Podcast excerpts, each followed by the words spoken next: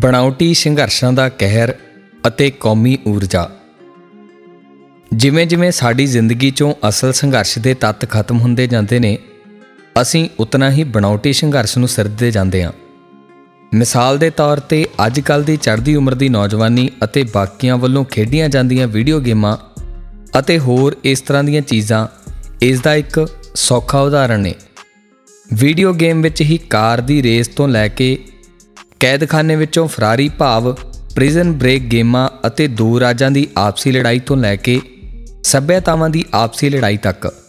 ਸਭ ਕੁਝ ਦਾ ਸੰਘਰਸ਼ ਵੀਡੀਓ ਗੇਮ ਦੇ ਜ਼ਰੀਏ ਹੀ ਕਰਕੇ ਸਾਡਾ ਮਨ ਆਪਣੇ ਆਪ ਨੂੰ ਤਸਕੀਨ ਦਿਵਾਉਂਦਾ ਹੈ ਕਿ ਕੋਈ ਲੜਾਈ ਜਿੱਤੀ ਹੈ। ਮਨ ਭਾਵੇਂ ਚੇਤਨ ਤੌਰ ਉੱਤੇ ਸ਼ਾਂਤੀ ਦੀ ਚਾਹਤ ਰੱਖਦਾ ਹੈ, ਪਰ ਹੈ ਸਦਾ ਉਹ ਸੰਘਰਸ਼ ਦੀ ਭਾਲ ਵਿੱਚ। ਇਸ ਲਈ ਜਦੋਂ ਉਸ ਨੂੰ ਅਸਲ ਸੰਘਰਸ਼ ਕਰਨ ਦੀ ਪ੍ਰੇਰਣਾ ਜਾਂ ਹਿੰਮਤ ਜਾਂ ਮੌਕਾ ਨਾ ਮਿਲੇ, ਤਾਂ ਉਹ ਝੂਠੇ ਜਾਂ ਬਣਾਉਟੀ ਸੰਘਰਸ਼ ਕਰਕੇ ਆਪਣੀ ਇਹ ਖੁਰਾਕ ਪੂਰੀ ਕਰਦਾ ਰਹਿੰਦਾ ਹੈ। ਇੱਕ ਹੋਰ ਮਿਸਾਲ ਇੱਥੇ ਧਾਰਮਿਕ ਸੱਭਿਆਚਾਰ ਅਤੇ ਜੀਵਨ ਜਾਚ ਚੋਂ ਵੇਖੀ ਜਾ ਸਕਦੀ ਹੈ। ਭਾਵੇਂ ਕਿ ਮਨੁੱਖ ਵੱਲੋਂ ਕੀਤੇ ਕਰਮਾਂ ਅਤੇ ਯਤਨਾਂ ਦਾ ਅਸਲ ਨਿਰਣਾ ਤਾਂ ਗੁਰੂ ਪਾਤਸ਼ਾਹ ਦੀ ਦਰਗਾਹ 'ਚ ਹੀ ਹੋ ਸਕਦਾ ਹੈ। ਪਰ ਇਹ ਵੀ ਸਚਾਈ ਹੈ ਕਿ ਕੁਝ ਵਿਰਲਿਆਂ ਨੂੰ ਛੱਡ ਕੇ ਬਾਕੀਆਂ ਵਾਸਤੇ ਕਠਿਨ ਤੀਰਥ ਯਾਤਰਾਵਾਂ ਜਾਂ ਉਹਨਾਂ ਯਾਤਰਾਵਾਂ ਉੱਤੇ ਨੰਗੇ ਪੈਰੀਂ ਤੁਰ ਕੇ ਜਾਣਾ ਜਾਂ ਡੰਡੌਤ ਕਰਦੇ ਜਾਣਾ ਵੀ ਬਹੁਤੀ ਵਾਰ, ਇਸੇ ਤਰ੍ਹਾਂ ਦੇ ਮਨੋਵਿਗਿਆਨਕ ਸਤਹੀ ਤਸਕੀਨ ਮਿਲਣ ਦੇ ਵਰਤਾਰੇ ਹੁੰਦੇ ਨੇ।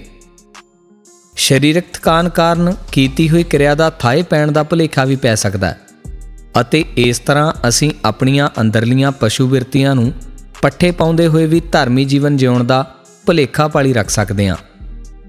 ਇਸੇ ਤਰ੍ਹਾਂ ਕਿਸੇ ਵੱਲੋਂ ਅਟੁੱਟ ਮਿਹਨਤ ਅਤੇ ਲਗਨ ਨਾਲ ਕੀਤੇ ਕਿਸੇ ਬੌਧਿਕ ਵਿਸ਼ਲੇਸ਼ਣ ਚੋਂ ਨਿਕਲੇ ਸੰਕਲਪ ਸਾਨੂੰ, ਜੋ ਮਨੋਵਿਗਿਆਨਕ ਤਸੱਲੀ ਬਖਸ਼ਦੇ ਨੇ, ਉਹ ਰੂਹਾਨੀ ਪ੍ਰਾਪਤੀ ਦਾ ਭੁਲੇਖਾ ਪਾ ਸਕਦੇ ਨੇ। ਕਹਿਣ ਤੋਂ ਭਾਵ ਕਿ ਸੁਰਜੀਵ ਅਤੇ ਕਿਰਿਆਸ਼ੀਲ ਮਨ ਸਦਾ ਹੀ ਸੰਘਰਸ਼ੀਲ ਰਹਿੰਦਾ ਹੈ ਅਤੇ ਇਸੇ ਵਿੱਚ ਇਸ ਦਾ ਅਵਚੇਤਨ ਸਕੂਨ ਲੁਕਿਆ ਪਰ ਇਸ ਦਾ ਦੂਜਾ ਪਹਿਲੂ ਇਹ ਹੈ ਕਿ ਅਸਲ ਸੰਘਰਸ਼ ਦੀ ਅਣਹੋਂਦ ਜਾਂ ਅਸਲ ਸੰਘਰਸ਼ ਵਿੱਚ ਸ਼ਾਮਲ ਹੋਣ ਦਾ ਸੁਭਾਗ ਪ੍ਰਾਪਤ ਨਾ ਹੋਣ ਕਾਰਨ ਸਾਡਾ ਮਨ ਬਣਾਉਟੀ ਸੰਘਰਸ਼ ਜਾਂ ਬੇਲੋੜੇ ਸੰਘਰਸ਼ ਵਿੱਢ ਲੈਂਦਾ ਅਤੇ ਉਹਨਾਂ ਵਿੱਚੋਂ ਅਸਲ ਸੰਘਰਸ਼ ਦੀ ਤਸੱਲੀ ਲੈ ਕੇ ਜ਼ਿੰਦਗੀ ਬਸਰ ਕਰਨ ਜੋਗਾ ਮਨੋਵਿਗਿਆਨਕ ਸੰਤੁਲਨ ਬਣਾਈ ਰੱਖਦਾ ਹੈ। ਸਰੀਰਕ ਥਕਾਨ ਚੋਂ ਬੌਧਿਕ ਜਾਂ ਅਧਿਆਤਮਕ ਤਸਕੀਨ ਦਾ ਭੁਲੇਖਾ, ਬੌਧਿਕ ਮਿਹਨਤ ਚੋਂ ਰੋਹਾਨੀ ਆਨੰਦ ਦੀ ਪ੍ਰਾਪਤੀ ਦਾ ਭੁਲੇਖਾ ਜਾਂ ਇਸ ਤਰ੍ਹਾਂ ਦਾ ਹੋਰ ਕੁਝ ਇਸੇ ਵਰਤਾਰ ਦੇ ਅੰਸ਼ ਨੇ। ਮਨੁੱਖ ਆਪਣੇ ਅੰਦਰ ਇੱਕ ਤਰ੍ਹਾਂ ਦਾ ਮਨੋਵਿਗਿਆਨਕ ਸੰਤੁਲਨ ਬਣਾ ਕੇ ਹੀ ਦੁਨੀਆ ਵਿੱਚ ਜਿਉ ਸਕਦਾ ਹੈ। ਕਿਉਂਕਿ ਅਗਰ ਐਸਾ ਨਾ ਕਰ ਸਕੇ, ਤਾਂ ਉਸ ਦੇ ਅੰਦਰ ਦਿਮਾਗੀ ਦਬਾਅ, ਉਦਾਸੀਨਤਾ, ਅਹਿਸਾਸਾਂ ਦੀ ਕਮੀ ਜਾਂ ਬੌਧਿਕ ਸੰਤੁਲਨ ਵਿਗੜਨ ਦੀ ਨੌਬਤ ਆ ਸਕਦੀ ਹੈ। ਇਸ ਕਰਕੇ ਕੋਈ ਵੀ ਮਨੁੱਖ ਅਸਲ ਸੱਚ ਜੋ ਉਸ ਨੂੰ ਗਿਆਤ ਹੈ ਅਤੇ ਜਿੱਥੇ ਉਹ ਖੁਦ ਖੜਾ ਹੈ, ਇਸ ਦੇ ਵਿੱਚ ਦੇ ਪਾੜੀ ਨੂੰ ਪੂਰਾ ਕਰਨ ਲਈ ਉਹ ਵੱਖ-ਵੱਖ ਤਰ੍ਹਾਂ ਦੀਆਂ ਜੁਗਤੀਆਂ ਲਾਉਂਦਾ ਰਹਿੰਦਾ ਹੈ। ਜ਼ਰੂਰੀ ਨਹੀਂ ਕਿ ਇਹ ਜੁਗਤੀਆਂ ਉਹ ਚੇਤਨ ਰੂਪ ਵਿੱਚ ਲਾਵੇ। ਮਨ ਅਵਚੇਤਨ ਵਿੱਚ ਵੀ ਇਹ ਪ੍ਰਕਿਰਿਆ ਕਰਦਾ ਰਹਿੰਦਾ ਹੈ। ਜੁਗਤੀਆਂ ਜਿਵੇਂ ਕਿ ਜੋ ਅਸਲ ਸੱਚ ਹੈ, ਮਨੁੱਖ ਉਸ ਤੱਕ ਪਹੁੰਚਣ ਲਈ ਆਪਣੀ ਸਮਰੱਥਾ ਵਧਾਉਂਦਾ ਹੈ, ਜਾਂ ਉਹ ਅਸਲ ਸੱਚ ਦੀ ਪਰਿਭਾਸ਼ਾ ਹੀ ਬਦਲ ਕੇ ਆਪਣੀ ਸਮਰੱਥਾ ਦੇ ਨਜ਼ਦੀਕ ਲੈ ਆਉਂਦਾ ਹੈ, ਜਾਂ ਮਨੁੱਖ ਅਸਲ ਸੱਚ ਨੂੰ ਖਾਰਜੀ ਕਰ ਦਿੰਦਾ ਹੈ, ਅਤੇ ਜਾਂ ਫਿਰ ਉਹ ਅਸਲ ਸੱਚ ਵੱਲ ਜਾਂਦੇ ਰਾਹ ਉੱਤੇ ਆਪਣੀ ਸਮਰੱਥਾ ਵਧਾਉਣ ਦੀ ਬਜਾਏ ਹੋਰ ਖੇਤਰਾਂ ਵਿੱਚ ਆਪਣੀ ਸਮਰੱਥਾ ਵਧਾਉਂਦਾ ਹੈ, ਤਾਂ ਕਿ ਮਨੋਵਿਗਿਆਨਕ ਤੌਰ ਤੇ ਉਸ ਅੰਦਰ ਕੁਝ ਜ਼ੋਰ ਰਹੇ ਅਤੇ ਸੰਤੁਲਨ ਬਣਿਆ ਰਹੇ। ਅਸਲ ਸੱਚ ਜਾਂ ਅਸਲ ਨਿਸ਼ਾਨਿਆਂ ਵੱਲ ਆਪਣੀ ਸਮਰੱਥਾ ਵਧਾਉਣ ਦੇ ਇਲਾਵਾ ਬਾਕੀ ਇਖਤਿਆਰ ਕੀਤੇ ਰਾਹਾਂ ਉੱਤੇ ਇਹ ਸੰਭਾਵਨਾ ਪਾਈ ਹੁੰਦੀ ਆ ਕਿ ਉਹ ਕੁਝ ਬਣਾਉਟੀ ਸੰਘਰਸ਼ ਮਨੁੱਖ ਦੀ ਜ਼ਿੰਦਗੀ 'ਚ ਖੜੇ ਕਰ ਦੇਣ, ਜਿਨ੍ਹਾਂ ਨੂੰ ਲੜਦਿਆਂ ਉਹ ਆਪਣੇ ਅੰਦਰ ਕਿਰਿਆਸ਼ੀਲ, ਸਰਜੀਵ ਅਤੇ ਮਨੋਵਿਗਿਆਨਕ ਤੌਰ ਤੇ ਸੰਘਰਸ਼ੀਲ ਹੋਣ ਦਾ ਅਨੁਭਵ ਕਰ ਸਕੇ। ਅਤੇ ਦਿਮਾਗੀ ਸੰਤੁਲਨ ਬਣਾਈ ਰੱਖ ਸਕੇ। ਜਦੋਂ ਇਹਨਾਂ ਬਨੌਟੀ ਸੰਘਰਸ਼ਾਂ ਦੇ ਵਰਤਾਰੇ ਨਾਲ ਸਮਾਜ ਅਤੇ ਕੌਮਾਂ ਦਾ ਵੱਡਾ ਹਿੱਸਾ ਡੰਗਿਆ ਜਾਵੇ ਤਾਂ ਸਮੂਹਕ ਤੌਰ ਤੇ ਕੌਮਾਂ ਨੂੰ ਮੁਖਾਤਬ ਹੋਣਾ ਅਤੇ ਅੰਦਰੂਨੀ ਜਾਂ ਬਾਹਰਲੇ ਵਰਤਾਰਿਆਂ ਉੱਤੇ ਵਾਜਬ ਸੰਵਾਦ ਰਚਾਉਣਾ ਕਠਨ ਹੋ ਜਾਂਦਾ ਹੈ। ਵੈਸੇ ਤਾਂ ਕੌਮਾਂ ਨੂੰ ਪਟਕਾਉਣ ਖਾਤਰ ਇਸ ਤਰ੍ਹਾਂ ਦੇ ਬਨੌਟੀ ਸੰਘਰਸ਼ ਸਦਾ ਹੀ ਸਮਾਜ ਵਿੱਚ ਪਨਪਦੇ ਰਹੇ ਨੇ, ਜਿਨ੍ਹਾਂ ਵਿੱਚ ਕੌਮ ਦੀ ਸ਼ਕਤੀ ਅਤੇ ਸਮਾਂ ਖਰਾਬ ਕਰਕੇ ਹੁਕਮਰਾਨ ਧਿਰਾਂ ਫਾਇਦਾ ਚੁੱਕਦੀਆਂ ਰਹੀਆਂ ਨੇ। ਪਰ ਸੋਸ਼ਲ ਮੀਡੀਆ ਦੇ ਗਲੋਬਲ ਵਰਤਾਰੇ ਕਰਕੇ ਸਮਾਜ ਉੱਤੇ ਪਏ ਪ੍ਰਭਾਵਾਂ ਨਾਲ ਇਸ ਤਰ੍ਹਾਂ ਦੇ ਬਣਾਉਟੀ ਸੰਘਰਸ਼ ਨੂੰ ਜਨਮ ਦੇਣ ਵਾਲੇ ਅਤੇ ਲੜਨ ਵਾਲਿਆਂ ਦੀ ਸੰਖਿਆ ਬਹੁਤ ਵੱਧ ਗਈ ਹੈ। ਸਿੱਖਾਂ ਵਿੱਚ ਪੈਦਾ ਹੁੰਦੇ ਨਿਤ ਨਵੇਂ ਮੁੱਦੇ ਜਾਂ ਪੁਰਾਣੇ ਮੁੱਦਿਆਂ ਨੂੰ ਨਵਿਆ ਕੇ ਨਵੇਂ ਪੈਕੇਜ ਨਾਲ ਕੌਮ ਦੇ ਸਨਮੁਖ ਉਤਾਰਿਆ ਜਾ ਰਿਹਾ ਹੈ। ਕੁਝ ਉਹ ਜੋ ਅਸਲ ਸੰਘਰਸ਼ ਨੂੰ ਤਲਾਂਜਲੀ ਦੇ ਚੁੱਕੇ ਨੇ ਅਤੇ ਕੁਝ ਉਹ ਜੋ ਇਸ ਨਵੇਂ ਗਲੋਬਲ ਵਰਤਾਰੇ ਦੀ ਮਾਰ ਝੱਲ ਨਹੀਂ ਪਾ ਰਹੇ ਹੁੰਦੇ। ਨਾ ਚਾਹੁੰਦੇ ਹੋਏ ਵੀ ਇਹਨਾਂ ਬਣਾਉਟੀ ਸੰਘਰਸ਼ਾਂ ਨੂੰ ਲੜ ਕੇ ਆਪਣੀ ਅਤੇ ਕੌਮ ਦੀ ਸ਼ਕਤੀ ਨੂੰ ਵਿਅਰਥ ਕਰਨ ਵਿੱਚ ਖਚਤ ਹੋ ਜਾਂਦੇ ਨੇ। ਖਾਲਸੇ ਦਾ ਨਿਸ਼ਾਨਾ ਸੁਤੰਤਰ ਹਸਤੀ ਦਾ ਹੈ, ਸਰਬੱਤ ਦੇ ਭਲੇ ਦਾ ਹੈ, ਗਰੀਬ ਦੀ ਰੱਖਿਆ ਅਤੇ ਜਰਵਾਣੀ ਦੀ ਭਖਿਆ ਦਾ ਹੈ, ਗੁਰੂ ਖਾਲਸਾ ਪੰਥ ਦੀ ਪਾਤਸ਼ਾਹੀ ਦਾ ਹੈ। ਇਹਨਾਂ ਨਿਸ਼ਾਨਿਆਂ ਵੱਲ ਵਧਦੇ ਕਦਮ ਹੀ ਅਸਲ ਸੰਘਰਸ਼ ਨੇ ਅਤੇ ਇਸ ਤੋਂ ਛੋਟੇ ਹੋਰ ਮੁੱਦੇ ਬਣਾਉਟੀ ਸੰਘਰਸ਼ ਨੇ, ਜੋ ਸਾਡੀ ਸਮੂਹਕ ਚੇਤਨਾ ਆਪਣਾ ਮਨੋਵਿਗਿਆਨਕ ਸੰਤੁਲਨ ਬਣਾਈ ਰੱਖਣ ਲਈ ਅਤੇ ਆਪਣੇ ਆਪ ਨੂੰ ਗੁਰੂ ਖਾਲਸਾ ਪੰਥ ਦੇ ਵਾਰਸ ਹੋਣ ਦੇ ਦਾਅਵੇ 'ਚ ਰੱਖਣ ਲਈ ਨਿਤ ਘੜਦੀ ਰਹਿੰਦੀ ਹੈ। ਇਸ ਸਾਰੀ ਗੱਲ ਦੇ ਸੰਦਰਭ ਵਿੱਚ 20ਵੀਂ ਸਦੀ ਦੇ ਅਖੀਰ ਵਿੱਚ ਖਾਲਸੇ ਵੱਲੋਂ ਸਿਰਜੇ ਇਤਿਹਾਸ ਬਾਰੇ ਅੱਜਕੱਲ ਸਿੱਖਾਂ ਵਿੱਚ ਜਾਣਨ ਦੀ ਵੱਧ ਰਹੀ ਜਿਗਿਆਸਾ ਅਤੇ ਉਸ ਜਿਗਿਆਸਾ ਨੂੰ ਪੂਰਨ ਦੀ ਕਵਾਇਦ ਵੱਲ ਨਿਗਾਹ ਮਾਰਨੀ ਬਣਦੀ ਹੈ। ਜਿਗਿਆਸਾ ਵੱਧ ਰਹੀ ਹੈ। ਇਹ ਇੱਕ ਵਧੀਆ ਸੰਕੇਤ ਹੈ। ਪਰ ਇਸ ਦੇ ਨਾਲ ਇਹ ਗੱਲ ਵੀ ਉਤਨੀ ਹੀ ਗੰਭੀਰ ਵਿਚਾਰ ਦੀ ਮੰਗ ਕਰਦੀ ਹੈ ਕਿ ਜਨਤਕ ਤੌਰ ਉਤੇ ਇਸ ਨਵੀਂ ਜਿਗਿਆਸੂ ਅਤੇ ਉਤਸੁਕ ਪੀੜ੍ਹੀ ਨੂੰ ਕੀ ਦੱਸਣਾ ਹੈ? ਕਦੋਂ ਦੱਸਣਾ ਹੈ ਤੇ ਕਿਵੇਂ ਦੱਸਣਾ ਹੈ? ਹਰ ਇੱਕ ਸੁੱਚੀ ਨੀਅਤ ਵਾਲੇ ਜਿਗਿਆਸੂ ਨੂੰ ਜਾਣਨ ਦਾ ਹੱਕ ਵੀ ਹੈ ਅਤੇ ਜਿਨ੍ਹਾਂ ਨੂੰ ਸੰਘਰਸ਼ ਬਾਰੇ ਕੁਝ ਸਾਰਥਕ ਅਤੇ ਡੂੰਘਾ ਅਨੁਭਵ ਜਾਂ ਗਿਆਨ ਹੈ, ਇਹ ਉਹਨਾਂ ਦਾ ਦੱਸਣ ਦਾ ਫਰਜ਼ ਵੀ ਹੈ। ਪਰ ਕੌਣ ਕਿੰਨਾ ਕੁ ਛਕ ਸਕਦਾ ਹੈ ਅਤੇ ਕਿੰਨਾ ਕੁ ਪੁੰਚ ਸਕਦਾ ਹੈ, ਇਸ ਗੱਲ ਦਾ ਧਿਆਨ ਰੱਖਣਾ ਜ਼ਰੂਰੀ ਹੈ। ਸੰਵੇਦਨਸ਼ੀਲ ਜਾਣਕਾਰੀ ਸਾਰਿਆਂ ਵਾਸਤੇ ਨਹੀਂ ਹੁੰਦੀ। ਉਸ ਨੂੰ ਜਾਣਨ ਸਮਝਣ ਵਾਸਤੇ ਇੱਕ ਤਾਂ ਬੌਧਿਕ ਅਤੇ ਅਨੁਭਵੀ ਯੋਗਤਾ ਚਾਹੀਦੀ ਹੁੰਦੀ ਹੈ। ਦੂਜਾ, ਜਿਹੜਾ ਕੋਈ ਇਸ ਤਰ੍ਹਾਂ ਦੀ ਕੁਝ ਯੋਗਤਾ ਅਤੇ ਨੀਅਤ ਰੱਖਦਾ ਵੀ ਹੈ ਉਸ ਦੇ ਉੱਤੇ ਸਾਰੀ ਜਾਣਕਾਰੀ ਦਾ ਬੋਝ ਇੱਕੋ ਦਮ ਨਹੀਂ ਪਾਇਆ ਜਾਂਦਾ। ਨਹੀਂ ਤੇ ਉੱਥੇ ਵੀ ਜਾਣਕਾਰੀ ਨੂੰ ਵਿਵਾਦ ਵਿੱਚ ਬਦਲਣ ਦੀ ਸੰਭਾਵਨਾ ਪਈ ਹੁੰਦੀ ਹੈ। ਜਿੰਨੀ ਜਿੰਨੀ ਕਿਸੇ ਦੀ ਵਿਅਕਤੀਗਤ ਅਤੇ ਕੌਮ ਦੀ ਸਾਂਝੀ ਸਮਰੱਥਾ ਵਧਦੀ ਜਾਂਦੀ ਹੈ, ਗੱਲਾਂ ਸਾਫ਼ ਹੁੰਦੀਆਂ ਜਾਂਦੀਆਂ ਨੇ। ਅਤੇ ਤੀਜਾ, ਦੱਸਣ ਦਾ ਤਰੀਕਾ ਅਤੇ ਮਾਧਿਅਮ ਬਹੁਤ ਵੱਡਾ ਰੋਲ ਅਦਾ ਕਰਦੇ ਨੇ। ਕਿਹੜੀ ਗੱਲ ਵਿਅਕਤੀਗਤ ਤੌਰ ਤੇ ਬੈਠ ਕੇ ਕਰਨੀ ਹੈ? ਕਿਹੜੀ ਸੰਬੰਧਿਤ ਗੋਸ਼ਟੀਆਂ ਤੇ ਸੈਮੀਨਾਰਾਂ 'ਚ ਕਰਨੀ ਹੈ? ਕਿਹੜੀ ਵੱਡੇ ਸਮਾਗਮਾਂ 'ਚ ਅਤੇ ਕਿਹੜੀ ਮੀਡੀਆ 'ਚ ਅਤੇ ਕਿਹੜੀ ਸੋਸ਼ਲ ਮੀਡੀਆ 'ਚ? ਇਸ ਦਾ ਸਹੀ ਅਤੇ ਸੰਤੁਲਿਤ ਨਿਤਾਰਾ ਕਰਨਾ ਸਭ ਤੋਂ ਵੱਧ ਅਹਿਮ ਨੁਕਤਾ ਹੈ। ਕਿਹੜੀ ਗੱਲ ਲਿਖ ਕੇ ਦੱਸਣੀ ਹੈ ਅਤੇ ਕਿਹੜੀ ਬੋਲ ਕੇ?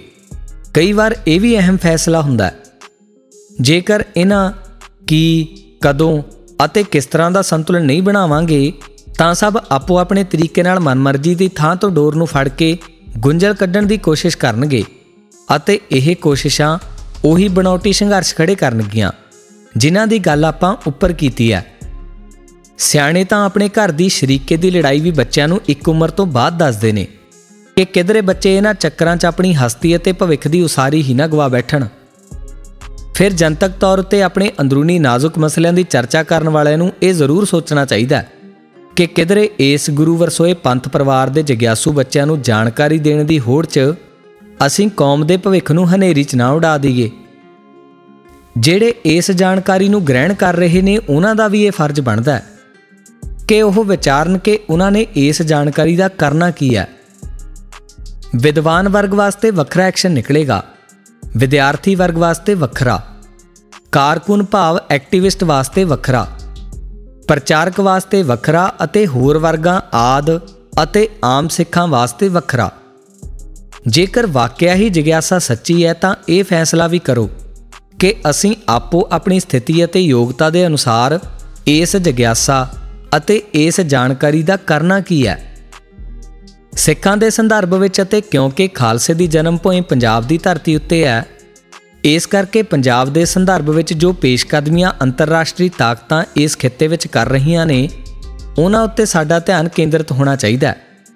ਜਿਹੜਾ ਜ਼ੁਲਮ ਅਤੇ ਸ਼ਰਾਰਤਾਂ ਸਿੱਖਾਂ ਉੱਤੇ ਹਾਕਮ ਤੇ ਰਾਣੇ ਕੀਤਾ ਤੇ ਕਰ ਰਹੇ ਨੇ, ਇਹਨਾਂ ਨੂੰ ਸਮਝਣ ਅਤੇ ਦੁਨੀਆ ਸਾਹਮਣੇ ਰੱਖਣ ਉੱਤੇ ਸਾਡਾ ਧਿਆਨ ਅਤੇ ਸਿੱਖ ਮੀਡੀਆ ਦੀ ਊਰਜਾ ਲੱਗਣੀ ਚਾਹੀਦੀ ਹੈ। ਇਹਨਾਂ ਮਹੱਤਵਪੂਰਨ ਗੱਲਾਂ ਦੀ ਬਜਾਏ ਕਿਸੇ ਵੀ ਹੋਰ ਅੰਦਰੂਨੀ ਮੁੱਦਿਆਂ ਦੀ ਬਹਿਸ ਜਨਤਕ ਤੌਰ ਉੱਤੇ ਛੇੜਨੀ ਵਾਜਬ ਨਹੀਂ। ਖਾਸ ਕਰਕੇ ਉਹਨਾਂ ਲੜਾਈਆਂ ਬਾਰੇ ਜਨਤਕ ਤੌਰ ਉੱਤੇ ਹੱਦੋਂ ਵੱਧ ਵੇਰਵੇ ਅਤੇ ਦਲੀਲਾਂ ਦੀ ਧੂੜ ਉਡਾਉਣੀ, ਜਿਸ ਅਧਿਆਏ ਨੂੰ ਸਿੱਖਾਂ ਨੇ ਤਾਂ ਕੀ, ਸਗੋਂ ਅਜੇ ਤੱਕ ਤਾਂ ਦੁਸ਼ਮਣ ਨੇ ਵੀ ਸਮਾਪਤ ਹੋਇਆ ਨਹੀਂ ਸਮਝਿਆ। ਇਹ ਇੱਕ ਮੰਦਭਾਗਾ ਅਤੇ ਗੈਰ ਜ਼ਰੂਰੀ ਵਰਤਾਰਾ ਹੈ। ਜਿਵੇਂ ਦੁਸ਼ਮਣ ਧਿਰ ਆਪਣੀਆਂ ਉੱਚ ਸੰਸਥਾਵਾਂ ਤੋਂ ਇਜਾਜ਼ਤ ਲਏ ਬਿਨਾ ਆਪਣੀਆਂ ਕਾਰਵਾਈਆਂ ਅਤੇ ਕਾਰਨਾਮਿਆਂ ਦੇ ਸੰਵੇਦਨਸ਼ੀਲ ਵੇਰਵੇ ਜਨਤਕ ਨਹੀਂ ਕਰ ਸਕਦੇ। ਉਸੇ ਤਰ੍ਹਾਂ ਸਿੱਖਾਂ ਨੂੰ ਆਪਣੇ ਵੱਲੋਂ ਕੀਤੇ ਐਕਸ਼ਨਾਂ ਦੇ ਸੰਵੇਦਨਸ਼ੀਲ ਵੇਰਵੇ ਆਪਣੀਆਂ ਉੱਚ ਸੰਸਥਾਵਾਂ ਦੀ ਇਜਾਜ਼ਤ ਬਿਨਾ ਜਨਤਕ ਕਰਨ ਦਾ ਕੋਈ ਹੱਕ ਨਹੀਂ। ਕਿਸੇ ਵੀ ਇੱਕ ਧਿਰ ਵੱਲੋਂ ਦੂਜੀ ਧਿਰ ਨੂੰ ਨੀਵਾ ਦਿਖਾਉਣ ਦੀ ਕਾਰਵਾਈ ਬਾਰੇ ਸੰਕੋਚ ਕਰਨਾ ਚਾਹੀਦਾ ਹੈ। ਅਤੇ ਅਜਿਹੀ ਕੋਈ ਅਤ ਸੰਵੇਦਨਸ਼ੀਲ ਗੱਲ ਜਨਤਕ ਕਰਨੀ ਇੰਨੀ ਹੀ ਜ਼ਰੂਰੀ ਹੈ, ਤਾਂ ਸਿੱਖਾਂ ਦੀ ਸਰਵਉੱਚ ਹਸਤੀ ਗੁਰੂ ਖਾਲਸਾ ਪੰਥ ਜੋ ਕਿ ਸਰਬੱਤ ਖਾਲਸੇ ਦੀ ਸੰਸਥਾ ਦੁਆਰਾ ਨਿਰਣਾ ਕਰਦੀ ਹੈ।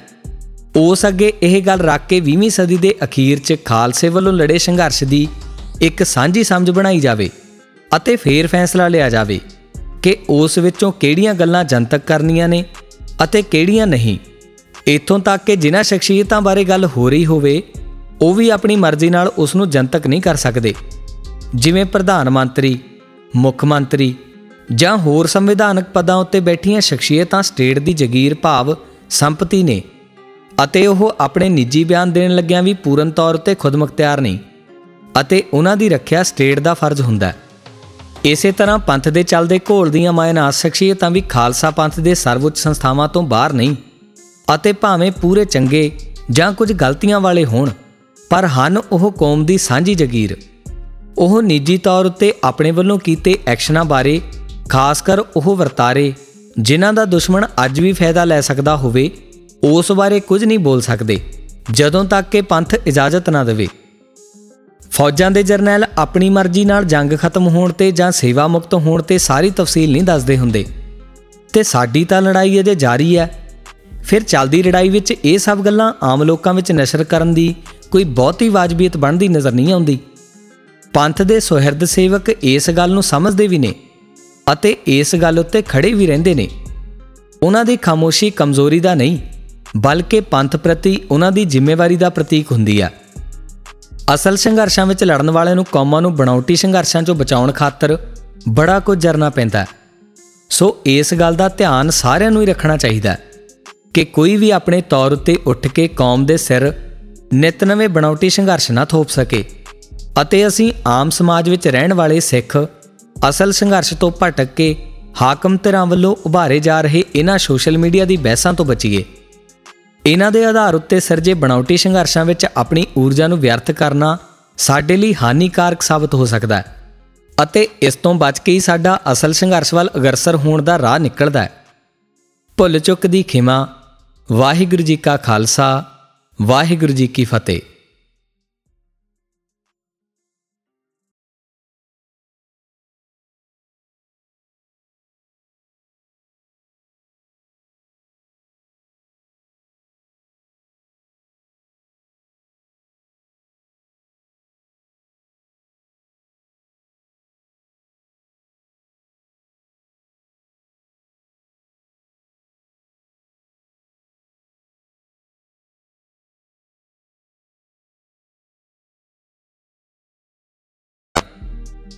ਇਸੇ ਤਰ੍ਹਾਂ ਕਿਸੇ ਵੱਲੋਂ ਅਟੁੱਟ ਮਿਹਨਤ ਅਤੇ ਲਗਨ ਨਾਲ ਕੀਤੇ ਕਿਸੇ ਬੌਧਿਕ ਵਿਸ਼ਲੇਸ਼ਣ ਚੋਂ ਨਿਕਲੇ ਸੰਕਲਪ ਸਾਨੂੰ, ਜੋ ਮਨੋਵਿਗਿਆਨਕ ਤਸੱਲੀ ਬਖਸ਼ਦੇ ਨੇ, ਉਹ ਰੂਹਾਨੀ ਪ੍ਰਾਪਤੀ ਦਾ ਭੁਲੇਖਾ ਪਾ ਸਕਦੇ ਨੇ। ਕਹਿਣ ਤੋਂ ਭਾਵ ਕਿ ਸੁਰਜੀਵ ਅਤੇ ਕਿਰਿਆਸ਼ੀਲ ਮਨ ਸਦਾ ਹੀ ਸੰਘਰਸ਼ੀਲ ਰਹਿੰਦਾ ਹੈ ਅਤੇ ਇਸੇ ਵਿੱਚ ਇਸ ਦਾ ਅਵਚੇਤਨ ਸਕੂਨ ਲੁਕਿਆ ਪਰ ਇਸ ਦਾ ਦੂਜਾ ਪਹਿਲੂ ਇਹ ਹੈ ਕਿ ਅਸਲ ਸੰਘਰਸ਼ ਦੀ ਅਣਹੋਂਦ ਜਾਂ ਅਸਲ ਸੰਘਰਸ਼ ਵਿੱਚ ਸ਼ਾਮਲ ਹੋਣ ਦਾ ਸੁਭਾਗ ਪ੍ਰਾਪਤ ਨਾ ਹੋਣ ਕਾਰਨ ਸਾਡਾ ਮਨ ਬਣਾਉਟੀ ਸੰਘਰਸ਼ ਜਾਂ ਬੇਲੋੜੇ ਸੰਘਰਸ਼ ਵਿੱਢ ਲੈਂਦਾ ਅਤੇ ਉਹਨਾਂ ਵਿੱਚੋਂ ਅਸਲ ਸੰਘਰਸ਼ ਦੀ ਤਸੱਲੀ ਲੈ ਕੇ ਜ਼ਿੰਦਗੀ ਬਸਰ ਕਰਨ ਜੋਗਾ ਮਨੋਵਿਗਿਆਨਕ ਸੰਤੁਲਨ ਬਣਾਈ ਰੱਖਦਾ ਹੈ। ਸਰੀਰਕ ਥਕਾਨ ਚੋਂ ਬੌਧਿਕ ਜਾਂ ਅਧਿਆਤਮਿਕ ਤਸਕੀਨ ਦਾ ਭੁਲੇਖਾ, ਬੌਧਿਕ ਮਿਹਨਤ ਚੋਂ ਰੂਹਾਨੀ ਆਨੰਦ ਦੀ ਪ੍ਰਾਪਤੀ ਦਾ ਭੁਲੇਖਾ ਜਾਂ ਇਸ ਤਰ੍ਹਾਂ ਦਾ ਹੋਰ ਕੁਝ ਏਸੇ ਵਰਤਾਰ ਦੇ ਅੰਸ਼ ਨੇ। ਮਨੁੱਖ ਆਪਣੇ ਅੰਦਰ ਇੱਕ ਤਰ੍ਹਾਂ ਦਾ ਮਨੋਵਿਗਿਆਨਕ ਸੰਤੁਲਨ ਬਣਾ ਕੇ ਹੀ ਦੁਨੀਆ ਵਿੱਚ ਜਿਉ ਸਕਦਾ ਹੈ। ਕਿਉਂਕਿ ਅਗਰ ਐਸਾ ਨਾ ਕਰ ਸਕੇ, ਤਾਂ ਉਸ ਦੇ ਅੰਦਰ ਦਿਮਾਗੀ ਦਬਾਅ, ਉਦਾਸੀਨਤਾ, ਅਹਿਸਾਸਾਂ ਦੀ ਕਮੀ ਜਾਂ ਬੌਧਿਕ ਸੰਤੁਲਨ ਵਿਗੜਨ ਦੀ ਨੌਬਤ ਆ ਸਕਦੀ ਹੈ। ਇਸ ਕਰਕੇ ਕੋਈ ਵੀ ਮਨੁੱਖ ਅਸਲ ਸੱਚ ਜੋ ਉਸ ਨੂੰ ਗਿਆਤ ਹੈ ਅਤੇ ਜਿੱਥੇ ਉਹ ਖੁਦ ਖੜਾ ਹੈ, ਇਸ ਦੇ ਵਿੱਚ ਦੇ ਪਾੜੀ ਨੂੰ ਪੂਰਾ ਕਰਨ ਲਈ ਉਹ ਵੱਖ-ਵੱਖ ਤਰ੍ਹਾਂ ਦੀਆਂ ਜੁਗਤੀਆਂ ਲਾਉਂਦਾ ਰਹਿੰਦਾ ਹੈ। ਜ਼ਰੂਰੀ ਨਹੀਂ ਕਿ ਇਹ ਜੁਗਤੀਆਂ ਉਹ ਚੇਤਨ ਰੂਪ ਵਿੱਚ ਲਾਵੇ। ਮਨ ਅਵਚੇਤਨ ਵਿੱਚ ਵੀ ਇਹ ਪ੍ਰਕਿਰਿਆ ਕਰਦਾ ਰਹਿੰਦਾ ਹੈ। ਜੁਗਤੀਆਂ ਜਿਵੇਂ ਕਿ ਜੋ ਅਸਲ ਸੱਚ ਹੈ, ਮਨੁੱਖ ਉਸ ਤੱਕ ਪਹੁੰਚਣ ਲਈ ਆਪਣੀ ਸਮਰੱਥਾ ਵਧਾਉਂਦਾ ਹੈ, ਜਾਂ ਉਹ ਅਸਲ ਸੱਚ ਦੀ ਪਰਿਭਾਸ਼ਾ ਹੀ ਬਦਲ ਕੇ ਆਪਣੀ ਸਮਰੱਥਾ ਦੇ ਨਜ਼ਦੀਕ ਲੈ ਆਉਂਦਾ ਹੈ, ਜਾਂ ਮਨੁੱਖ ਅਸਲ ਸੱਚ ਨੂੰ ਖਾਰਜੀ ਕਰ ਦਿੰਦਾ ਹੈ, ਅਤੇ ਜਾਂ ਫਿਰ ਉਹ ਅਸਲ ਸੱਚ ਵੱਲ ਜਾਂਦੇ ਰਾਹ ਉੱਤੇ ਆਪਣੀ ਸਮਰੱਥਾ ਵਧਾਉਣ ਦੀ ਬਜਾਏ ਹੋਰ ਖੇਤਰਾਂ ਵਿੱਚ ਆਪਣੀ ਸਮਰੱਥਾ ਵਧਾਉਂਦਾ ਹੈ, ਤਾਂ ਕਿ ਮਨੋਵਿਗਿਆਨਕ ਤੌਰ ਤੇ ਉਸ ਅੰਦਰ ਕੁਝ ਜ਼ੋਰ ਰਹੇ ਅਤੇ ਸੰਤੁਲਨ ਬਣਿਆ ਰਹੇ।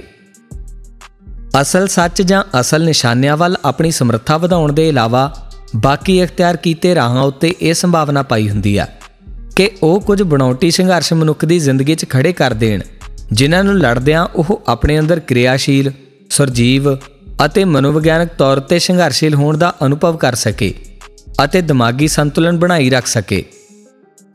ਜਦੋਂ ਇਹਨਾਂ ਬਨੌਟੀ ਸੰਘਰਸ਼ਾਂ ਦੇ ਵਰਤਾਰੇ ਨਾਲ ਸਮਾਜ ਅਤੇ ਕੌਮਾਂ ਦਾ ਵੱਡਾ ਹਿੱਸਾ ਡੰਗਿਆ ਜਾਵੇ ਤਾਂ ਸਮੂਹਕ ਤੌਰ ਉੱਤੇ ਕੌਮਾਂ ਨੂੰ ਮੁਖਾਤਬ ਹੋਣਾ ਅਤੇ ਅੰਦਰੂਨੀ ਜਾਂ ਬਾਹਰਲੇ ਵਰਤਾਰਿਆਂ ਉੱਤੇ ਵਾਜਬ ਸੰਵਾਦ ਰਚਾਉਣਾ ਕਠਨ ਹੋ ਜਾਂਦਾ ਹੈ। ਵੈਸੇ ਤਾਂ ਕੌਮਾਂ ਨੂੰ ਪਟਕਾਉਣ ਖਾਤਰ ਇਸ ਤਰ੍ਹਾਂ ਦੇ ਬਣਾਉਟੀ ਸੰਘਰਸ਼ ਸਦਾ ਹੀ ਸਮਾਜ ਵਿੱਚ ਪਨਪਦੇ ਰਹੇ ਨੇ, ਜਿਨ੍ਹਾਂ ਵਿੱਚ ਕੌਮ ਦੀ ਸ਼ਕਤੀ ਅਤੇ ਸਮਾਂ ਖਰਾਬ ਕਰਕੇ ਹੁਕਮਰਾਨ ਧਿਰਾਂ ਫਾਇਦਾ ਚੁੱਕਦੀਆਂ ਰਹੀਆਂ ਨੇ। ਪਰ ਸੋਸ਼ਲ ਮੀਡੀਆ ਦੇ ਗਲੋਬਲ ਵਰਤਾਰੇ ਕਰਕੇ ਸਮਾਜ ਉੱਤੇ ਪਏ ਪ੍ਰਭਾਵਾਂ ਨਾਲ ਇਸ ਤਰ੍ਹਾਂ ਦੇ ਬਣਾਉਟੀ ਸੰਘਰਸ਼ ਨੂੰ ਜਨਮ ਦੇਣ ਵਾਲੇ ਅਤੇ ਲੜਨ ਵਾਲਿਆਂ ਦੀ ਸੰਖਿਆ ਬਹੁਤ ਵੱਧ ਗਈ ਹੈ। ਸਿੱਖਾਂ ਵਿੱਚ ਪੈਦਾ ਹੁੰਦੇ ਨਿਤ ਨਵੇਂ ਮੁੱਦੇ ਜਾਂ ਪੁਰਾਣੇ ਮੁੱਦਿਆਂ ਨੂੰ ਨਵਿਆ ਕੇ ਨਵੇਂ ਪੈਕੇਜ ਨਾਲ ਕੌਮ ਦੇ ਸਨਮੁਖ ਉਤਾਰਿਆ ਜਾ ਰਿਹਾ ਹੈ। ਕੁਝ ਉਹ ਜੋ ਅਸਲ ਸੰਘਰਸ਼ ਨੂੰ ਤਲਾਂਜਲੀ ਦੇ ਚੁੱਕੇ ਨੇ ਅਤੇ ਕੁਝ ਉਹ ਜੋ ਇਸ ਨਵੇਂ ਗਲੋਬਲ ਵਰਤਾਰੇ ਦੀ ਮਾਰ ਝੱਲ ਨਹੀਂ ਪਾ ਰਹੇ ਹੁੰਦੇ। ਨਾ ਚਾਹੁੰਦੇ ਹੋਏ ਵੀ ਇਹਨਾਂ ਬਣਾਉਟੀ ਸੰਘਰਸ਼ਾਂ ਨੂੰ ਲੜ ਕੇ ਆਪਣੀ ਅਤੇ ਕੌਮ ਦੀ ਸ਼ਕਤੀ ਨੂੰ ਵਿਅਰਥ ਕਰਨ ਵਿੱਚ ਖਚਤ ਹੋ ਜਾਂਦੇ ਨੇ।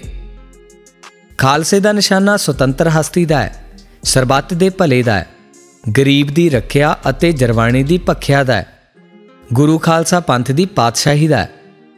ਇਹਨਾਂ ਨਿਸ਼ਾਨਿਆਂ ਵੱਲ ਵਧਦੇ ਕਦਮ ਹੀ ਅਸਲ ਸੰਘਰਸ਼ ਨੇ ਅਤੇ ਇਸ ਤੋਂ ਛੁੱਟ ਹੋਰ ਮੁੱਦੇ ਬਣਾਉਟੀ ਸੰਘਰਸ਼ ਨੇ, ਜੋ ਸਾਡੀ ਸਮੂਹਕ ਚੇਤਨਾ ਆਪਣਾ ਮਨੋਵਿਗਿਆਨਕ ਸੰਤੁਲਨ ਬਣਾਈ ਰੱਖਣ ਲਈ ਅਤੇ ਆਪਣੇ ਆਪ ਨੂੰ ਗੁਰੂ ਖਾਲਸਾ ਪੰਥ ਦੇ ਵਾਰਸ ਹੋਣ ਦੇ ਦਾਅਵੇ 'ਚ ਰੱਖਣ ਲਈ ਨਿਤ ਘੜਦੀ ਰਹਿੰਦੀ ਹੈ।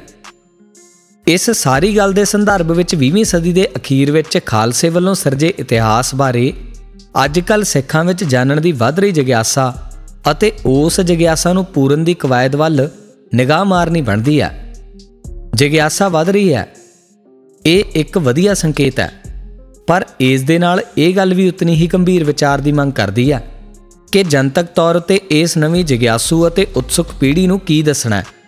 ਕਦੋਂ ਦੱਸਣਾ ਹੈ ਤੇ ਕਿਵੇਂ ਦੱਸਣਾ ਹੈ? ਹਰ ਇੱਕ ਸੁੱਚੀ ਨੀਅਤ ਵਾਲੇ ਜਿਗਿਆਸੂ ਨੂੰ ਜਾਣਨ ਦਾ ਹੱਕ ਵੀ ਹੈ ਅਤੇ ਜਿਨ੍ਹਾਂ ਨੂੰ ਸੰਘਰਸ਼ ਬਾਰੇ ਕੁਝ ਸਾਰਥਕ ਅਤੇ ਡੂੰਘਾ ਅਨੁਭਵ ਜਾਂ ਗਿਆਨ ਹੈ, ਇਹ ਉਹਨਾਂ ਦਾ ਦੱਸਣ ਦਾ ਫਰਜ਼ ਵੀ ਹੈ। ਪਰ ਕੌਣ ਕਿੰਨਾ ਕੁ ਛੱਕ ਸਕਦਾ ਹੈ ਅਤੇ ਕਿੰਨਾ ਕੁ ਪੁੰਚ ਸਕਦਾ ਹੈ, ਇਸ ਗੱਲ ਦਾ ਧਿਆਨ ਰੱਖਣਾ ਜ਼ਰੂਰੀ ਹੈ। ਸੰਵੇਦਨਸ਼ੀਲ ਜਾਣਕਾਰੀ ਸਾਰਿਆਂ ਵਾਸਤੇ ਨਹੀਂ ਹੁੰਦੀ। ਉਸ ਨੂੰ ਜਾਣਨ ਸਮਝਣ ਵਾਸਤੇ ਇੱਕ ਤਾਂ ਬੌਧਿਕ ਅਤੇ ਅਨੁਭਵੀ ਯੋਗਤਾ ਚਾਹੀਦੀ ਹੁੰਦੀ ਹੈ। ਦੂਜਾ, ਜਿਹੜਾ ਕੋਈ ਇਸ ਤਰ੍ਹਾਂ ਦੀ ਕੁਝ ਯੋਗਤਾ ਅਤੇ ਨੀਅਤ ਰੱਖਦਾ ਵੀ ਹੈ ਉਸ ਦੇ ਉੱਤੇ ਸਾਰੀ ਜਾਣਕਾਰੀ ਦਾ ਬੋਝ ਇੱਕੋ ਦਮ ਨਹੀਂ ਪਾਇਆ ਜਾਂਦਾ। ਨਹੀਂ ਤੇ ਉੱਥੇ ਵੀ ਜਾਣਕਾਰੀ ਨੂੰ ਵਿਵਾਦ ਵਿੱਚ ਬਦਲਣ ਦੀ ਸੰਭਾਵਨਾ ਪਈ ਹੁੰਦੀ ਹੈ। ਜਿੰਨੀ ਜਿੰਨੀ ਕਿਸੇ ਦੀ ਵਿਅਕਤੀਗਤ ਅਤੇ ਕੌਮ ਦੀ ਸਾਂਝੀ ਸਮਰੱਥਾ ਵੱਧਦੀ ਜਾਂਦੀ ਹੈ, ਗੱਲਾਂ ਸਾਫ਼ ਹੁੰਦੀਆਂ ਜਾਂਦੀਆਂ ਨੇ। ਅਤੇ ਤੀਜਾ, ਦੱਸਣ ਦਾ ਤਰੀਕਾ ਅਤੇ ਮਾਧਿਅਮ ਬਹੁਤ ਵੱਡਾ ਰੋਲ ਅਦਾ ਕਰਦੇ ਨੇ। ਕਿਹੜੀ ਗੱਲ ਵਿਅਕਤੀਗਤ ਤੌਰ ਤੇ ਬੈਠ ਕੇ ਕਰਨੀ ਹੈ? ਕਿਹੜੀ ਸੰਬੰਧਿਤ ਗੋਸ਼ਟੀਆਂ ਤੇ ਸੈਮੀਨਾਰਾਂ 'ਚ ਕਰਨੀ ਹੈ? ਕਿਹੜੀ ਵੱਡੇ ਸਮਾਗਮਾਂ 'ਚ ਅਤੇ ਕਿਹੜੀ ਮੀਡੀਆ 'ਚ ਅਤੇ ਕਿਹੜੀ ਸੋਸ਼ਲ ਮੀਡੀਆ 'ਚ? ਇਸ ਦਾ ਸਹੀ ਅਤੇ ਸੰਤੁਲਿਤ ਨਿਤਾਰਾ ਕਰਨਾ ਸਭ ਤੋਂ ਵੱਧ ਅਹਿਮ ਨੁਕਤਾ ਹੈ। ਕਿਹੜੀ ਗੱਲ ਲਿਖ ਕੇ ਦੱਸਣੀ ਹੈ ਅਤੇ ਕਿਹੜੀ ਬੋਲ ਕੇ? ਕਈ ਵਾਰ ਇਹ ਵੀ ਅਹਿਮ ਫੈਸਲਾ ਹੁੰਦਾ ਹੈ। ਜੇਕਰ ਇਹਨਾਂ ਕੀ ਕਦੋਂ ਅਤੇ ਕਿਸ ਤਰ੍ਹਾਂ ਦਾ ਸੰਤੁਲਨ ਨਹੀਂ ਬਣਾਵਾਂਗੇ, ਤਾਂ ਸਭ ਆਪੋ ਆਪਣੇ ਤਰੀਕੇ ਨਾਲ ਮਨਮਰਜ਼ੀ ਦੀ ਥਾਂ ਤੋਂ ਡੋਰ ਨੂੰ ਫੜ ਕੇ ਗੁੰਝਲ ਕੱਢਣ ਦੀ ਕੋਸ਼ਿਸ਼ ਕਰਨਗੇ ਅਤੇ ਇਹ ਕੋਸ਼ਿਸ਼ਾਂ ਉਹੀ ਬਣਾਉਟੀ ਸੰਘਰਸ਼ ਖੜੇ ਕਰਨਗੀਆਂ, ਜਿਨ੍ਹਾਂ ਦੀ ਗੱਲ ਆਪਾਂ ਉੱਪਰ ਕੀਤੀ ਹੈ। ਸਿਆਣੇ ਤਾਂ ਆਪਣੇ ਘਰ ਦੀ ਸ਼ਰੀਕੇ ਦੀ ਲੜਾਈ ਵੀ ਬੱਚਿਆਂ ਨੂੰ ਇੱਕ ਉਮਰ ਤੋਂ ਬਾਅਦ ਦੱਸਦੇ ਨੇ ਕਿ ਕਿਧਰੇ ਬੱਚੇ ਇਹਨਾਂ ਚੱਕਰਾਂ 'ਚ ਆਪਣੀ ਹਸਤੀ ਅਤੇ ਭਵਿੱਖ ਦੀ ਉਸਾਰੀ ਹੀ ਨਾ ਗਵਾ ਬੈਠਣ। ਫਿਰ ਜਨਤਕ ਤੌਰ ਤੇ ਆਪਣੇ ਅੰਦਰੂਨੀ ਨਾਜ਼ੁਕ ਮਸਲਿਆਂ ਦੀ ਚਰਚਾ ਕਰਨ ਵਾਲਿਆਂ ਨੂੰ ਇਹ ਜ਼ਰੂਰ ਸੋਚਣਾ ਚਾਹੀਦਾ ਹੈ ਕਿ ਕਿਧਰੇ ਇਸ ਗੁਰੂ ਵਰਸੋਏ ਪੰਥ ਪਰਿਵਾਰ ਦੇ ਜਿਗਿਆਸੂ ਬੱਚਿਆਂ ਨੂੰ ਜਾਣਕਾਰੀ ਦੇਣ ਦੀ ਹੋੜ 'ਚ ਅਸੀਂ ਕੌਮ ਦੇ ਭਵਿੱਖ ਨੂੰ ਹਨੇਰੀ 'ਚ ਨਾ ਉਡਾ ਦਈਏ। ਜਿਹੜੇ ਇਸ ਜਾਣਕਾਰੀ ਨੂੰ ਗ੍ਰਹਿਣ ਕਰ ਰਹੇ ਨੇ, ਉਹਨਾਂ ਦਾ ਵੀ ਇਹ ਫਰਜ਼ ਬਣਦਾ ਹੈ ਕਿ ਉਹ ਵਿਚਾਰਨ ਕਿ ਉਹਨਾਂ ਨੇ ਇਸ ਜਾਣਕਾਰੀ ਦਾ ਕਰਨਾ ਕੀ ਹੈ। ਵਿਦਵਾਨ ਵਰਗ ਵਾਸਤੇ ਵੱਖਰਾ ਐਕਸ਼ਨ ਨਿਕਲੇਗਾ। ਵਿਦਿਆਰਥੀ ਵਰਗ ਵਾਸਤੇ ਵੱਖਰਾ, ਕਾਰਕੁਨ ਭਾਵ ਐਕਟਿਵਿਸਟ ਵਾਸਤੇ ਵੱਖਰਾ, ਪ੍ਰਚਾਰਕ ਵਾਸਤੇ ਵੱਖਰਾ ਅਤੇ ਹੋਰ ਵਰਗਾਂ ਆਦ ਅਤੇ ਆਮ ਸਿੱਖਾਂ ਵਾਸਤੇ ਵੱਖਰਾ। ਜੇਕਰ ਵਾਕਿਆ ਹੀ ਜਿਗਿਆਸਾ ਸੱਚੀ ਹੈ ਤਾਂ ਇਹ ਫੈਸਲਾ ਵੀ ਕਰੋ ਕਿ ਅਸੀਂ ਆਪੋ ਆਪਣੀ ਸਥਿਤੀ ਅਤੇ ਯੋਗਤਾ ਦੇ ਅਨੁਸਾਰ ਇਸ ਜਿਗਿਆਸਾ ਅਤੇ ਇਸ ਜਾਣਕਾਰੀ ਦਾ ਕਰਨਾ ਕੀ ਹੈ। ਸਿੱਖਾਂ ਦੇ ਸੰਦਰਭ ਵਿੱਚ ਅਤੇ ਕਿਉਂਕਿ ਖਾਲਸੇ ਦੀ ਜਨਮ ਭੂਮੀ ਪੰਜਾਬ ਦੀ ਧਰਤੀ ਉੱਤੇ ਹੈ, ਇਸ ਕਰਕੇ ਪੰਜਾਬ ਦੇ ਸੰਦਰਭ ਵਿੱਚ ਜੋ ਪੇਸ਼ਕਦਮੀਆਂ ਅੰਤਰਰਾਸ਼ਟਰੀ ਤਾਕਤਾਂ ਇਸ ਖਿੱਤੇ ਵਿੱਚ ਕਰ ਰਹੀਆਂ ਨੇ, ਉਹਨਾਂ ਉੱਤੇ ਸਾਡਾ ਧਿਆਨ ਕੇਂਦਰਿਤ ਹੋਣਾ ਚਾਹੀਦਾ ਹੈ। ਜਿਹੜਾ ਜ਼ੁਲਮ ਅਤੇ ਸ਼ਰਾਰਤਾਂ ਸਿੱਖਾਂ ਉੱਤੇ ਹਾਕਮ ਤੇ ਰਾਣੇ ਕੀਤਾ ਤੇ ਕਰ ਰਹੇ ਨੇ, ਇਹਨਾਂ ਨੂੰ ਸਮਝਣ ਅਤੇ ਦੁਨੀਆ ਸਾਹਮਣੇ ਰੱਖਣ ਉੱਤੇ ਸਾਡਾ ਧਿਆਨ ਅਤੇ ਸਿੱਖ ਮੀਡੀਆ ਦੀ ਊਰਜਾ ਲੱਗਣੀ ਚਾਹੀਦੀ ਹੈ। ਇਹਨਾਂ ਮਹੱਤਵਪੂਰਨ ਗੱਲਾਂ ਦੀ ਬਜਾਏ ਕਿਸੇ ਵੀ ਹੋਰ ਅੰਦਰੂਨੀ ਮੁੱਦਿਆਂ ਦੀ ਬਹਿਸ ਜਨਤਕ ਤੌਰ ਉੱਤੇ ਛੇੜਨੀ ਵਾਜਬ ਨਹੀਂ। ਖਾਸ ਕਰਕੇ ਉਹਨਾਂ ਲੜਾਈਆਂ ਬਾਰੇ ਜਨਤਕ ਤੌਰ ਉੱਤੇ ਹੱਦੋਂ ਵੱਧ ਵੇਰਵੇ ਅਤੇ ਦਲੀਲਾਂ ਦੀ ਧੂੜ ਉਡਾਉਣੀ, ਜਿਸ ਅਧਿਆਏ ਨੂੰ ਸਿੱਖਾਂ ਨੇ ਤਾਂ ਕੀ, ਸਗੋਂ ਅਜੇ ਤੱਕ ਤਾਂ ਦੁਸ਼ਮਣ ਨੇ ਵੀ ਸਮਾਪਤ ਹੋਇਆ ਨਹੀਂ ਸਮਝਿਆ। ਇਹ ਇੱਕ ਮੰਦਭਾਗਾ ਅਤੇ ਗੈਰ ਜ਼ਰੂਰੀ ਵਰਤਾਰਾ ਹੈ। ਜਿਵੇਂ ਦੁਸ਼ਮਣ ਧਿਰ ਆਪਣੀਆਂ ਉੱਚ ਸੰਸਥਾਵਾਂ ਤੋਂ ਇਜਾਜ਼ਤ ਲਏ ਬਿਨਾ ਆਪਣੀਆਂ ਕਾਰਵਾਈਆਂ ਅਤੇ ਕਾਰਨਾਮਿਆਂ ਦੇ ਸੰਵੇਦਨਸ਼ੀਲ ਵੇਰਵੇ ਜਨਤਕ ਨਹੀਂ ਕਰ ਸਕਦੇ। ਉਸੇ ਤਰ੍ਹਾਂ ਸਿੱਖਾਂ ਨੂੰ ਆਪਣੇ ਵੱਲੋਂ ਕੀਤੇ ਐਕਸ਼ਨਾਂ ਦੇ ਸੰਵੇਦਨਸ਼ੀਲ ਵੇਰਵੇ ਆਪਣੀਆਂ ਉੱਚ ਸੰਸਥਾਵਾਂ ਦੀ ਇਜਾਜ਼ਤ ਬਿਨਾ ਜਨਤਕ ਕਰਨ ਦਾ ਕੋਈ ਹੱਕ ਨਹੀਂ। ਕਿਸੇ ਵੀ ਇੱਕ ਧਿਰ ਵੱਲੋਂ ਦੂਜੀ ਧਿਰ ਨੂੰ ਨੀਵਾ ਦਿਖਾਉਣ ਦੀ ਕਾਰਵਾਈ ਬਾਰੇ ਸੰਕੋਚ ਕਰਨਾ ਚਾਹੀਦਾ ਹੈ। ਅਤੇ ਅਜਿਹੀ ਕੋਈ ਅਤ ਸੰਵੇਦਨਸ਼ੀਲ ਗੱਲ ਜਨਤਕ ਕਰਨੀ ਇੰਨੀ ਹੀ ਜ਼ਰੂਰੀ ਹੈ, ਤਾਂ ਸਿੱਖਾਂ ਦੀ ਸਰਵਉੱਚ ਹਸਤੀ ਗੁਰੂ ਖਾਲਸਾ ਪੰਥ ਜੋ ਕਿ ਸਰਬੱਤ ਖਾਲਸੇ ਦੀ ਸੰਸਥਾ ਦੁਆਰਾ ਨਿਰਣਾ ਕਰਦੀ ਹੈ। ਉਸ ਅੱਗੇ ਇਹ ਗੱਲ ਰੱਖ ਕੇ 20ਵੀਂ ਸਦੀ ਦੇ ਅਖੀਰ 'ਚ ਖਾਲਸੇ ਵੱਲੋਂ ਲੜੇ ਸੰਘਰਸ਼ ਦੀ ਇੱਕ ਸਾਂਝੀ ਸਮਝ ਬਣਾਈ ਜਾਵੇ ਅਤੇ ਫੇਰ ਫੈਸਲਾ ਲਿਆ ਜਾਵੇ ਕਿ ਉਸ ਵਿੱਚੋਂ ਕਿਹੜੀਆਂ ਗੱਲਾਂ ਜਨਤਕ ਕਰਨੀਆਂ ਨੇ ਅਤੇ ਕਿਹੜੀਆਂ ਨਹੀਂ। ਇਥੋਂ ਤੱਕ ਕਿ ਜਿਨ੍ਹਾਂ ਸ਼ਖਸੀਅਤਾਂ ਬਾਰੇ ਗੱਲ ਹੋ ਰਹੀ ਹੋਵੇ, ਉਹ ਵੀ ਆਪਣੀ ਮਰਜ਼ੀ ਨਾਲ ਉਸ ਨੂੰ ਜਨਤਕ ਨਹੀਂ ਕਰ ਸਕਦੇ। ਜਿਵੇਂ ਪ੍ਰਧਾਨ ਮੰਤਰੀ, ਮੁੱਖ ਮੰਤਰੀ ਜਾਂ ਹੋਰ ਸੰਵਿਧਾਨਕ ਪਦਾਂ ਉੱਤੇ ਬੈਠੀਆਂ ਸ਼ਖਸੀਅਤਾਂ ਸਟੇਟ ਦੀ ਜ਼ਗੀਰ ਭਾਵ ਸੰਪਤੀ ਨੇ ਅਤੇ ਉਹ ਆਪਣੇ ਨਿੱਜੀ ਬਿਆਨ ਦੇਣ ਲੱਗਿਆਂ ਵੀ ਪੂਰਨ ਤੌਰ ਤੇ ਖੁਦਮੁਖਤਿਆਰ ਨਹੀਂ ਅਤੇ ਉਹਨਾਂ ਦੀ ਰੱਖਿਆ ਸਟੇਟ ਦਾ ਫਰਜ਼ ਹੁੰਦਾ ਹੈ। ਇਸੇ ਤਰ੍ਹਾਂ ਪੰਥ ਦੇ ਚੱਲਦੇ ਘੋਲ ਦੀਆਂ ਮਾਇਨਾਤ ਸ਼ਖਸੀਅਤਾਂ ਵੀ ਖਾਲਸਾ ਪੰਥ ਦੇ ਸਰਵਉੱਚ ਸੰਸਥਾਵਾਂ ਤੋਂ ਬਾਹਰ ਨਹੀਂ ਅਤੇ ਭਾਵੇਂ ਪੂਰੇ ਚੰਗੇ ਜਾਂ ਕੁਝ ਗਲਤੀਆਂ ਵਾਲੇ ਹੋਣ, ਪਰ ਹਨ ਉਹ ਕੌਮ ਦੀ ਸਾਂਝੀ ਜ਼ਗੀਰ। ਉਹ ਨਿੱਜੀ ਤੌਰ ਉੱਤੇ ਆਪਣੇ ਵੱਲੋਂ ਕੀਤੇ ਐਕਸ਼ਨਾਂ ਬਾਰੇ ਖਾਸ ਕਰ ਉਹ ਵਰਤਾਰੇ ਜਿਨ੍ਹਾਂ ਦਾ ਦੁਸ਼ਮਣ ਅੱਜ ਵੀ ਫਾਇਦਾ ਲੈ ਸਕਦਾ ਹੋਵੇ, ਉਸ ਬਾਰੇ ਕੁਝ ਨਹੀਂ ਬੋਲ ਸਕਦੇ, ਜਦੋਂ ਤੱਕ ਕਿ ਪੰਥ ਇਜਾਜ਼ਤ ਨਾ ਦੇਵੇ। ਫੌਜਾਂ ਦੇ ਜਰਨੈਲ ਆਪਣੀ ਮਰਜ਼ੀ ਨਾਲ ਜੰਗ ਖਤਮ ਹੋਣ ਤੇ ਜਾਂ ਸੇਵਾ ਮੁਕਤ ਹੋਣ ਤੇ ਸਾਰੀ ਤਫਸੀਲ ਨਹੀਂ ਦੱਸਦੇ ਹੁੰਦੇ। ਤੇ ਸਾਡੀ ਤਾਂ ਲੜਾਈ ਅਜੇ ਜਾਰੀ ਹੈ। ਫਿਰ ਚੱਲਦੀ ਲੜਾਈ ਵਿੱਚ ਇਹ ਸਭ ਗੱਲਾਂ ਆਮ ਲੋਕਾਂ ਵਿੱਚ ਨਸ਼ਰ ਕਰਨ ਦੀ ਕੋਈ ਬਹੁਤੀ ਵਾਜਬੀਅਤ ਬਣਦੀ ਨਜ਼ਰ ਨਹੀਂ ਆਉਂਦੀ। ਪੰਥ ਦੇ ਸੁਹਿਰਦ ਸੇਵਕ ਇਸ ਗੱਲ ਨੂੰ ਸਮਝਦੇ ਵੀ ਨੇ ਅਤੇ ਇਸ ਗੱਲ ਉੱਤੇ ਖੜੇ ਵੀ ਰਹਿੰਦੇ ਨੇ। ਉਹਨਾਂ ਦੀ ਖਾਮੋਸ਼ੀ ਕਮਜ਼ੋਰੀ ਦਾ ਨਹੀਂ, ਬਲਕਿ ਪੰਥ ਪ੍ਰਤੀ ਉਹਨਾਂ ਦੀ ਜ਼ਿੰਮੇਵਾਰੀ ਦਾ ਪ੍ਰਤੀਕ ਹੁੰਦੀ ਆ। ਅਸਲ ਸੰਘਰਸ਼ਾਂ ਵਿੱਚ ਲੜਨ ਵਾਲਿਆਂ ਨੂੰ ਕੌਮਾਂ ਨੂੰ ਬਣਾਉਟੀ ਸੰਘਰਸ਼ਾਂ ਤੋਂ ਬਚਾਉਣ ਖਾਤਰ ਬੜਾ ਕੁਝ ਜਰਨਾ ਪੈਂਦਾ। ਸੋ ਇਸ ਗੱਲ ਦਾ ਧਿਆਨ ਸਾਰਿਆਂ ਨੂੰ ਹੀ ਰੱਖਣਾ ਚਾਹੀਦਾ ਕਿ ਕੋਈ ਵੀ ਆਪਣੇ ਤੌਰ ਉੱਤੇ ਉੱਠ ਕੇ ਕੌਮ ਦੇ ਸਿਰ ਨਿਤ ਨਵੇਂ ਬਣਾਉਟੀ ਸੰਘਰਸ਼ ਨਾ ਥੋਪ ਸਕੇ ਅਤੇ ਅਸੀਂ ਆਮ ਸਮਾਜ ਵਿੱਚ ਰਹਿਣ ਵਾਲੇ ਸਿੱਖ ਅਸਲ ਸੰਘਰਸ਼ ਤੋਂ ਭਟਕ ਕੇ ਹਾਕਮ ਧਿਰਾਂ ਵੱਲੋਂ ਉਭਾਰੇ ਜਾ ਰਹੇ ਇਹਨਾਂ ਸੋਸ਼ਲ ਮੀਡੀਆ ਦੀ ਬਹਿਸਾਂ ਤੋਂ ਬਚੀਏ। ਇਹਨਾਂ ਦੇ ਆਧਾਰ ਉੱਤੇ ਸਰਜੇ ਬਣਾਉਟੀ ਸੰਘਰਸ਼ਾਂ ਵਿੱਚ ਆਪਣੀ ਊਰਜਾ ਨੂੰ ਵਿਅਰਥ ਕਰਨਾ ਸਾਡੇ ਲਈ ਹਾਨੀਕਾਰਕ ਸਾਬਤ ਹੋ ਸਕਦਾ ਹੈ ਅਤੇ ਇਸ ਤੋਂ ਬਚ ਕੇ ਹੀ ਸਾਡਾ ਅਸਲ ਸੰਘਰਸ਼ ਵੱਲ ਅਗਰਸਰ ਹੋਣ ਦਾ ਰਾਹ ਨਿਕਲਦਾ ਹੈ। ਭੁੱਲ ਚੁੱਕ ਦੀ ਖਿਮਾ, ਵਾਹਿਗੁਰੂ ਜੀ ਕਾ ਖਾਲਸਾ, ਵਾਹਿਗੁਰੂ ਜੀ ਕੀ ਫਤਿਹ।